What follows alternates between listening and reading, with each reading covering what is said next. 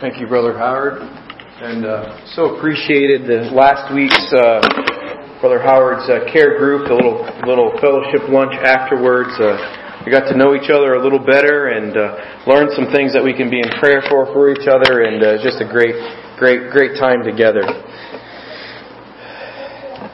One of the people in Howard's group is Paula Goddard. She had a knee replacement earlier uh, in the month here, and she will be uh, returning home uh, tomorrow. So we will be getting uh, meals set up for her. I believe Coastal Christian School um, is also putting together meals to her, her employment. And uh, so we would love to help out Paula here as her church family, and I believe uh, Howard and Carolyn can give you more details about that if you're able to serve and specifically her care group, the, the, the Howard Wiley Care Group. Uh, it's really should be the focus of your responsibility to care for uh, Paula there in your in your care group there.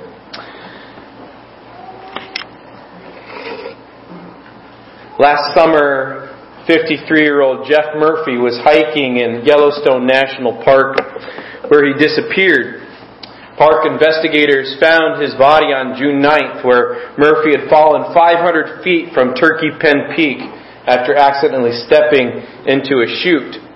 But he wasn't just on any hike. He was looking for a treasure box of gold and jewels that supposedly was worth up to $2 million. It was buried somewhere in the Rocky Mountains by an eccentric millionaire named Forrest Fenn. Fenn was an art dealer and he was a millionaire in his 80s. He lived in he lived in Santa Fe, New Mexico. Still is there today, as far as I know. In a self-published memoir, Fenn included a poem that supposedly leads to the treasure that he hid in the mountains. NPR's John Burnett reported in 2016 about the box, this treasure, describing it as an ornate Romanesque box by 10 by 10 inches, weighing about 40 pounds when it's loaded. Fenn has only revealed that it's hidden in the Rocky Mountains somewhere between Santa Fe and the Canadian border at an elevation above 5,000 feet. It's not in a mine, a graveyard, or near a structure. Murphy is the fourth man to die looking for this specific treasure chest. Where does desire for treasure and, and, and more belongings come out of? I think it comes out of a heart that's not content with where it is. A discontented heart. If I were to ask you this morning, and I am going to ask you this morning, if you surveyed 100 people in our community and asked them what they needed to make them happy, what would their answers be? And what would you say? What would you say this morning? Money. Money. More money than I already have, right? Bigger house. A bigger house. What else? Happy. What would make them happy? Health. Searching for happiness. Searching for happiness. Okay, the journey of it, perhaps. Health. Anything else? New car. New new car, new car, new automobile. Right? What else? Good relationships. Better, or better job. A better job. Yep. Less toxic people in my life. Fewer toxic people in my life. Obedient children. Obedient children. Some of your moms can amen that. Dads do, right? Uh, there could be a variety of answers, and probably uh, one of the answers that none of you said but is the real answer that you would receive is sex. Happiness in America is on a downward trend, as you can imagine. The economy seems to be humming in some ways, but Americans are feeling more anxious, depressed, and dissatisfied with their lives, that survey said, than they did in 2009, nine years ago. Polarization of thinking is at an all-time high. There's a feeling of malaise or worse that grips the nation.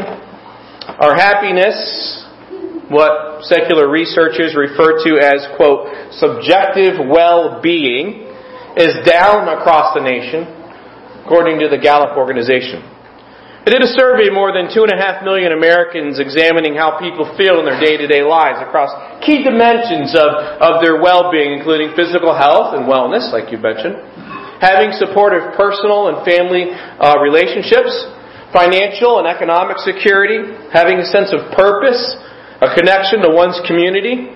There were some gains in some of those specific categories, but the overall results showed a nation where well-being is in sharp decline. And from 2016 to 2017, America saw its largest year over year drop in well-being in the 10 years that Gallup has scientifically tracked this data. 21 states registered absolute declines in their levels of well-being, and not one single state surveyed showed a statistically significant improvement in 2017. Article concludes America is growing increasingly unhappy and the trend toward unhappiness is concentrated in the places that used to be among the very happiest. Whatever the reasons, America's collective psyche is clearly suffering today. At the root is a discontentedness. A discontentedness really goes both ways. A discontented person says that God hasn't done enough for them and that um, I need more from God.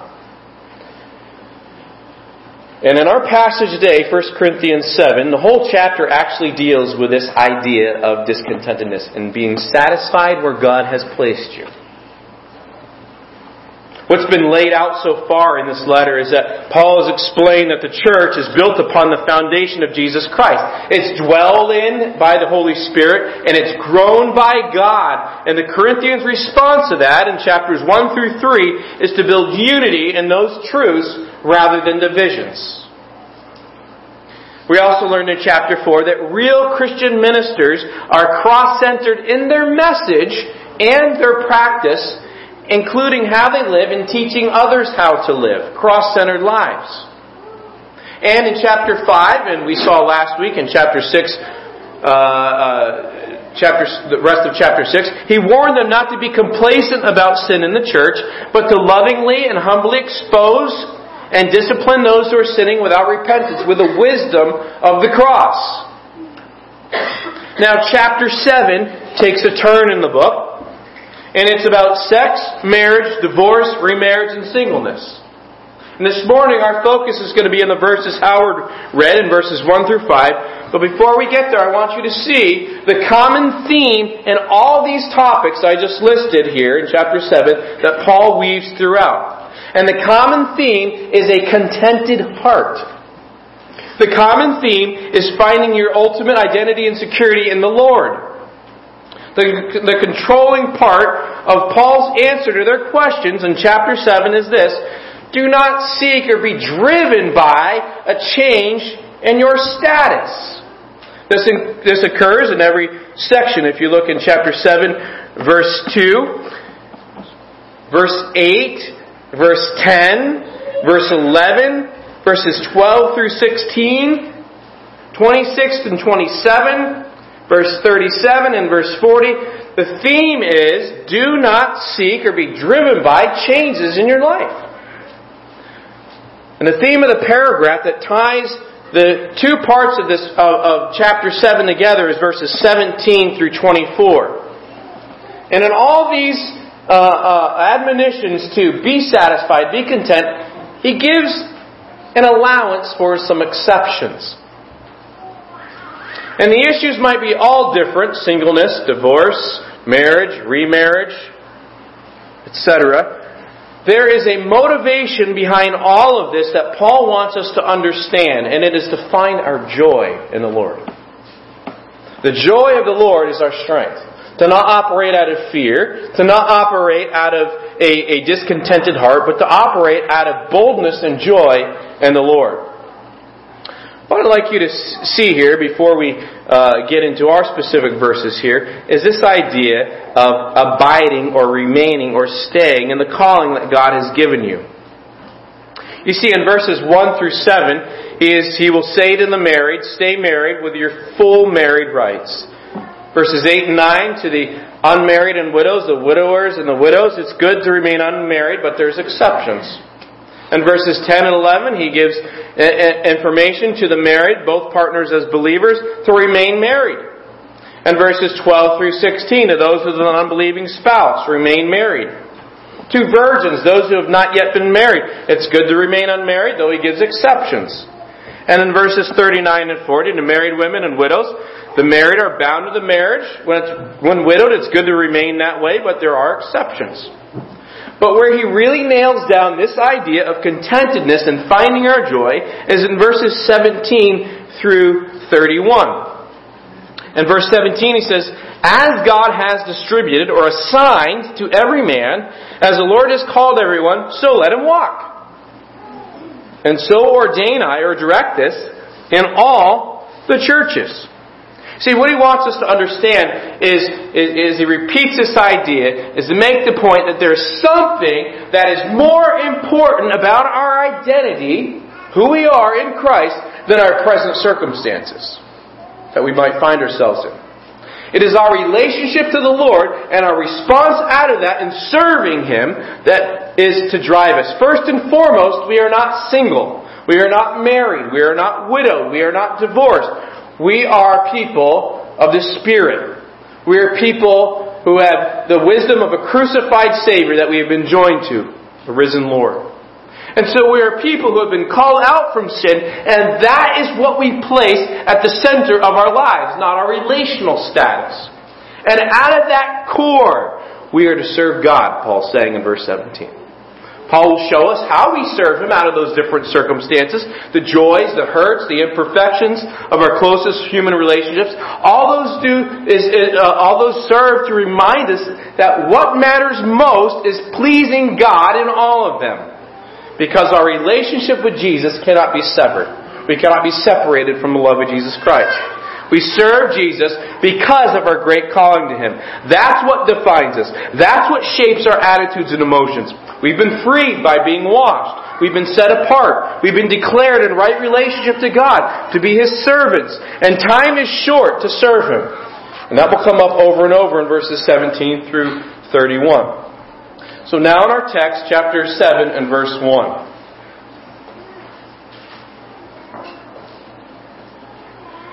Now concerning the things whereof you wrote to me, it is good for a man not to touch a woman. This is a new section of the letter. It's, it's, it's signaled by the opening phrase, the matters you wrote about, the things you wrote to me about. And this now about the things that they had probably sent a letter with some specific questions to Paul about. Ironically, it doesn't seem they sent a letter about the things that were going on with unity and divisions and sexual immorality, um, and uh, and the things that Paul has addressed uh, that's going on in their gatherings in chapter 14, and the drunkenness that's happening as they're communing with the, at the Lord's Supper. They don't seem the right questions about that, but they have some questions that they write about, and the first one is in chapter 7 verse 1. The next one is in chapter 7, verse 25, where Paul again will say, now concerning. So it's referring to something that they wrote, had a question about. Chapter 8, verse 1, now is touching things offered to idols. Chapter 8, verse 4, as concerning the eating of those things that are offered in sacrifice to idols. So he just picks up on that again. Chapter 12 and verse 1, he says concerning spiritual gifts. Chapter 16 and verse 1, he talks about the collection that was to be sent uh, uh, uh, uh, to to the other churches there to help them in their poverty. And then chapter 16, verse 12, a question about Apollos and what his role was. So this now about, these concerning questions, Paul's going to try to answer here. And in chapter 7, uh, through really the end of the book, here's generally the answers he's the questions he's going to be trying to answer. Is it well for a man not to touch a woman? Sexually? What about widows and widowers? What about divorce? What should a believer do who is married to an unbeliever? What about single people? Can we remarry after a spouse dies? Can we eat food that the pagan temples had offered to idols? And so, Paul says in chapter 7, verse 1, concerning the things whereof you wrote for me, and then now he will quote what they asked him about or what their statement was. Here was their statement It is good for a man not to touch a woman.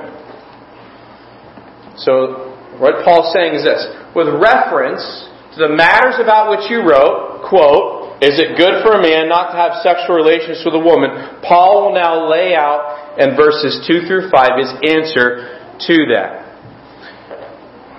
So here's, here's, here's, here's, where, here's where Paul is, is, is dealing with. You see, Satan likes to work in pendulum swings. And in chapter 6, verses 12 through 20, there were people who said, I can do whatever I want to do. I can have a relationship with a prostitute. That's okay. My body's not going to be here one day, and I can do whatever I want to do. So he's dealing with those who would be called libertines. Those who would say we have a license, we have permission to do whatever we want to do sexually. And he has dealt with that very clearly. We looked in chapter 6, verse 12, 12 through 20 and said, no, that's wrong. Now the pendulum has swung some, uh, another way in the church, and there are people who would say, well, sexual relations are all around wrong. You can be married, but you can't engage in those activities. And so now he's turning to people who are people who are legalistic. License and legalism are two sides of the ditch, right? There is the libertines and there's the ascetics. For those who know what those, those terms are. Libertines say anything goes. The ascetics say the body's evil. So true spirituality, spirituality means if you're married, then marital relations should be avoided. And so what Paul is doing here is he is speaking to Christian spouses who apparently have chosen to deny the validity of any sexual relationship in their marriage. And his reply is to stand on what he has already written and will write in other passages about his affirmation of, yes, this is a good gift to be enjoyed. In fact, in Ephesians 5, Paul's talked about the goodness of the one flesh marriage relationship. And 1 Timothy 4, 1 through 3, he states that forbidding to marry is one of the end time signs of turning away from God. And in Hebrews chapter 13, 4, another writer says that marriage is honorable and the activities of the marriage bed are pure. And it's to this view that Paul says in verse 2, Nevertheless, to avoid fornication, let every man have his own wife and let every woman have her own husband. So in answer to their question, is it well for a man to abstain, a man and a woman to abstain from this type of relationship in their marriage, Paul says, no, it is not in verse 2. And so his first point here is this. Number one, to find joy in the gift of married love. To find joy in the gift of married love. He says, nevertheless, to avoid fornication, to avoid sexual immorality, that the activity of the thoughts and actions that is outside the bounds of God's design in marriage of a man and a woman in a one flesh relationship, Paul says, no, the marriage is the proper setting for that. He says to avoid fornication, let every man have his own wife, and let every woman have her own husband. That word have is the idea of the one flesh marriage sexual relationship. You can see this in chapter 5 in verse 1. There is one among them who had his stepmother as his wife. And Paul doesn't mean um, that they're sleeping in opposite bedrooms. He's saying this is a real problem. And the idea have here is the privileges of marriage. So Paul is saying that sexual activity in thought or action is out of bounds, it is wrong, it is sin, outside of men and woman, man and woman covenant marriage, but it is good and it is acceptable and it is encouraged in marriage. The husband is to enjoy that privilege with his wife, and the wife is to enjoy that marriage privilege with her husband. Because it is not the fire that is the problem, it is the fire in the specific place where it is. If the fire is out of the fireplace in your house, you got a problem, right? But it's fine for that fire to serve where it's supposed to be. And we need to understand the wisest man who lived on this earth, besides Jesus Christ, Solomon, in Proverbs 25, to see that this is a good thing. Turn with me to Proverbs chapter 5. Proverbs chapter 5.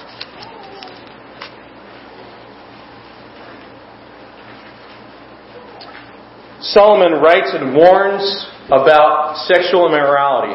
He warns about people who will lead you astray in this way. And he even talks about this idea of fire. Can you heap coals of fire in your, uh, clutch coals of fire yourself and not be burned? Paul says that's an improper use. But, but friends, while we must warn about the improper use, we must also encourage the proper use. Proverbs chapter 5 and verse 15, Paul says this. This is his antidote to sexual immorality. He says, here is what God's design is. Drink waters out of your own cistern and running waters out of your own well. Let your fountains be dispersed abroad and rivers of water in the streets. Let them be only your own and not strangers with you. Let your fountain be blessed and rejoice with a wife of your youth. So now we find out who he's talking about. Your own. Your own spouse. Let her be as the loving deer and pleasant roe. Let her breast satisfy you at all times and be ravished always with her love. And why will you, my son, be ravished with a strange woman and embrace the bosom of a stranger?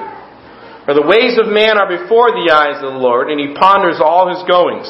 His own iniquity shall take the wicked himself, and he shall be held with the cords of his sins. He shall die without instruction, and in the greatness of his folly he shall go astray. What, Paul, what, what Solomon is saying is, enjoy this with your spouse. And so this relationship of marriage that's reserved for the privileges of covenant marriage is not something that we need to chuckle about. It's not something that we need to sneer about. It's not something we need to frown on. It is not discouraged. It is not silenced. It is not hidden. It is rejoiced in. It is commanded even, and it is proclaimed. Have you ever heard somebody say, you need to stay pure until marriage? There's a problem with that statement. It assumes that when you're married and then you engage in these relationships, then you're not pure. But God's plan is for you to stay pure your whole life in your singleness and then in your marriage. And the way you stay pure in your marriage is not inhibited by your sexual relationship with your spouse. So Paul, so, so Paul is saying in 1 Corinthians 7, enjoy that part of the marriage relationship in verse 2. Let every man have his own wife, and let every woman have her own husband. Teenagers, singles who would like to be married someday, look forward to this. When you are married, Husbands and wives, rejoice, practice, and thank God for the gift He has given you to enjoy each other in this way that is reserved for marriage.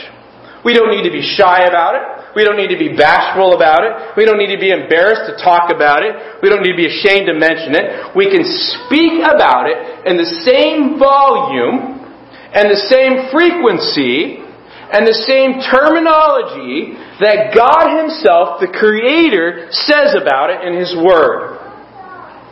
And He says a lot about it. There's a whole book on married love, Song of Solomon. And we need to remember that when He brought Adam and Eve together, He did not add to His prohibition of the eating of the forbidden fruit of the tree with forbidding them to engage in married love. And sometimes it seems like our mentality may be that way. Like it's a dirty or wrong thing for married couples to enjoy that. But rather, he commanded them to be one flesh. And he did so before the fall of man. He did so in a perfect world he designed over which he declares that it was very good.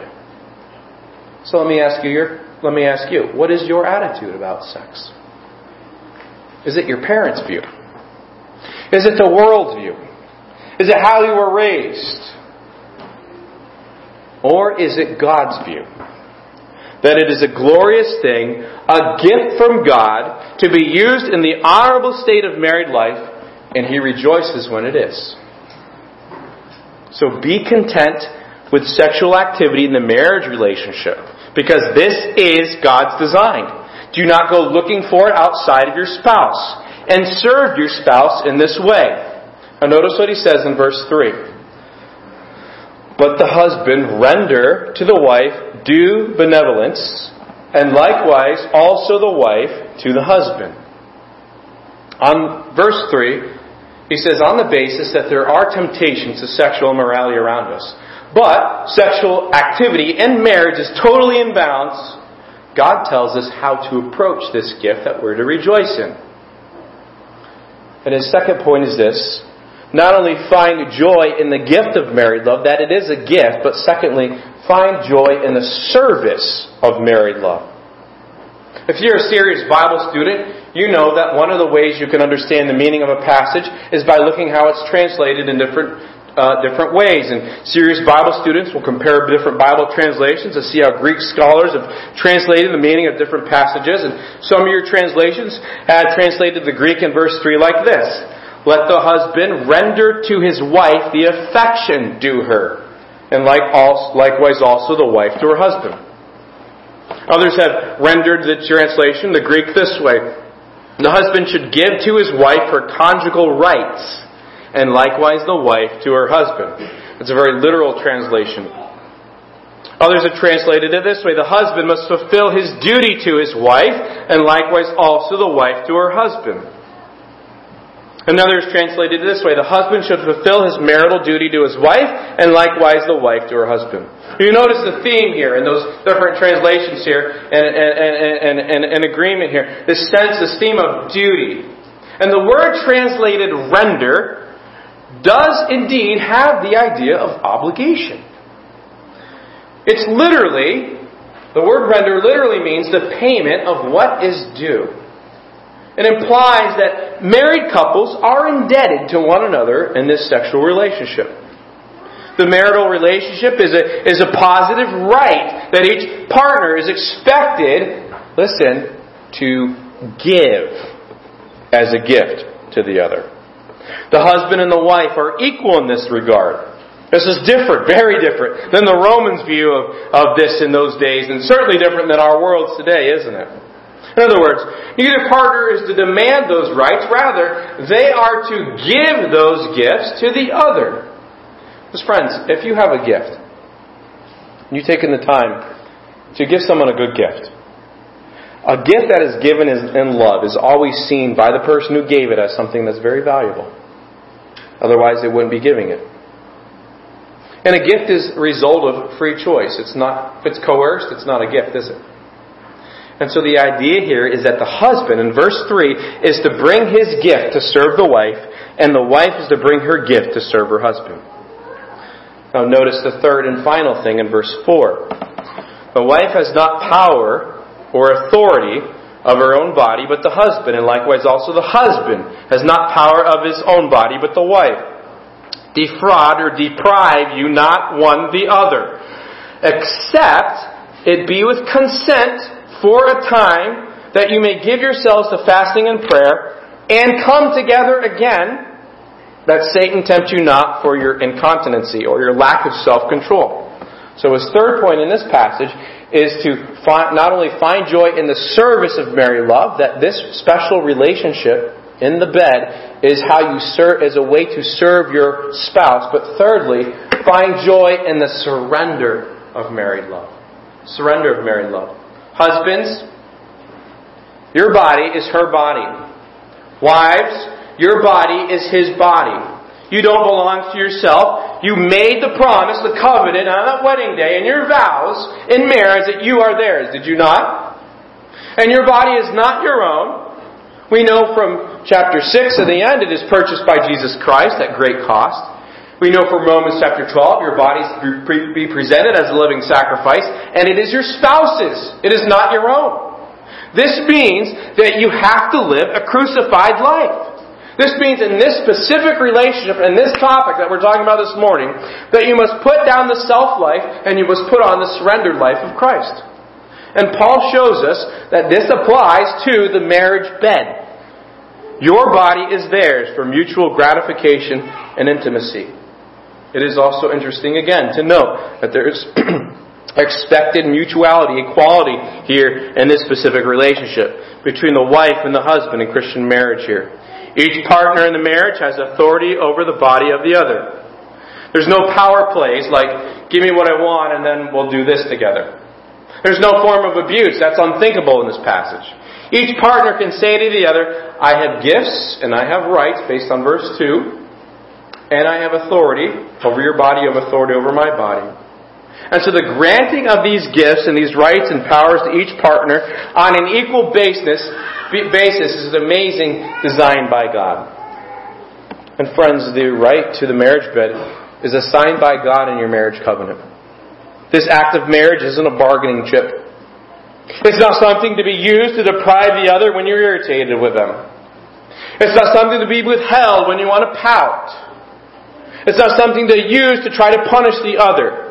Because if we're taking the language of verse 2 and verse 3, specifically the render, the duty there, the debt you owe, you are stealing from your spouse what God has given to them, if it's used that way. And you're stealing pleasure, you're stealing enjoyment, you're stealing intimacy from your spouse that was rightfully assigned to them by God in your marriage covenant. So it is dishonoring to your spouse, and it is shaming of the dignity of what God says is honorable to withhold intimacy. And no excuses will work. So what Paul says is on his apostolic authority in verse 5, deprive you not the other. He literally is saying in the original language, stop it, stop depriving one another, and stop it now, is what that word means. Bring this nonsense to an end. Because what Paul is saying is this.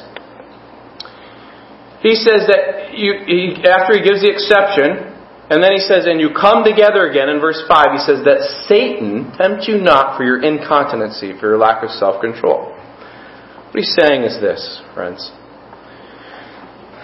By withholding your body from your spouse who owns your body and you own their body, you may actually be stoking the fires of unfaithfulness in the marriage bed. You may be used by the evil one who has an agenda to turn up the intensity of temptation to your spouse. God, the creator and designer, knows that sexual drive is a powerful force to be used in marriage. We also know the evil one is a powerful enemy. And he is ready with a can of gas to pour it on the fires of desire, and he may use that God given gift of the sex drive that a spouse may be closing off to destroy your spouse in your marriage. And friends, if you have bitterness, or you're, you're using this act of marriage like a bargaining chip, you have bitterness or resentment, what you are do an unforgiving spirit, what you're doing is you're letting the evil one crawl into bed with you and put up a divide and you may be stoking the fires of unfaithfulness. That's what Paul is saying. Now, certainly in all of this, there needs to be a sensitivity of spouses to one another. That's why Paul tells husbands in Ephesians 5 that they are to love their wives as their own bodies, to nourish and cherish them. But there is only one exception here that Paul lists for abstinence in marriage, and it is this except it be with consent, so a mutual agreement. Both husband and wife agree. And he says, for a time. So it is for a limited time. And he says that you may give yourselves to fasting and prayer. So it is a specific spiritual purpose.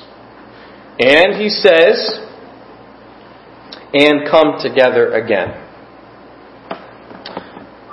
To come back to that intimacy again. Oh, friends, you're saying, well, there's a lot of commands in there. There's a lot of do this, don't do this. Where's the power for this? Friends, I want to remind you that the Lord Jesus Christ gave his own body for us as sacrifice on the cross. Our Lord gave us his own body and allowed it to be broken for us so we could find life. Jesus Christ poured out his lifeblood for us so we could be set free. And Jesus, my life united to Jesus, is the power for change in my marriage relationship in this.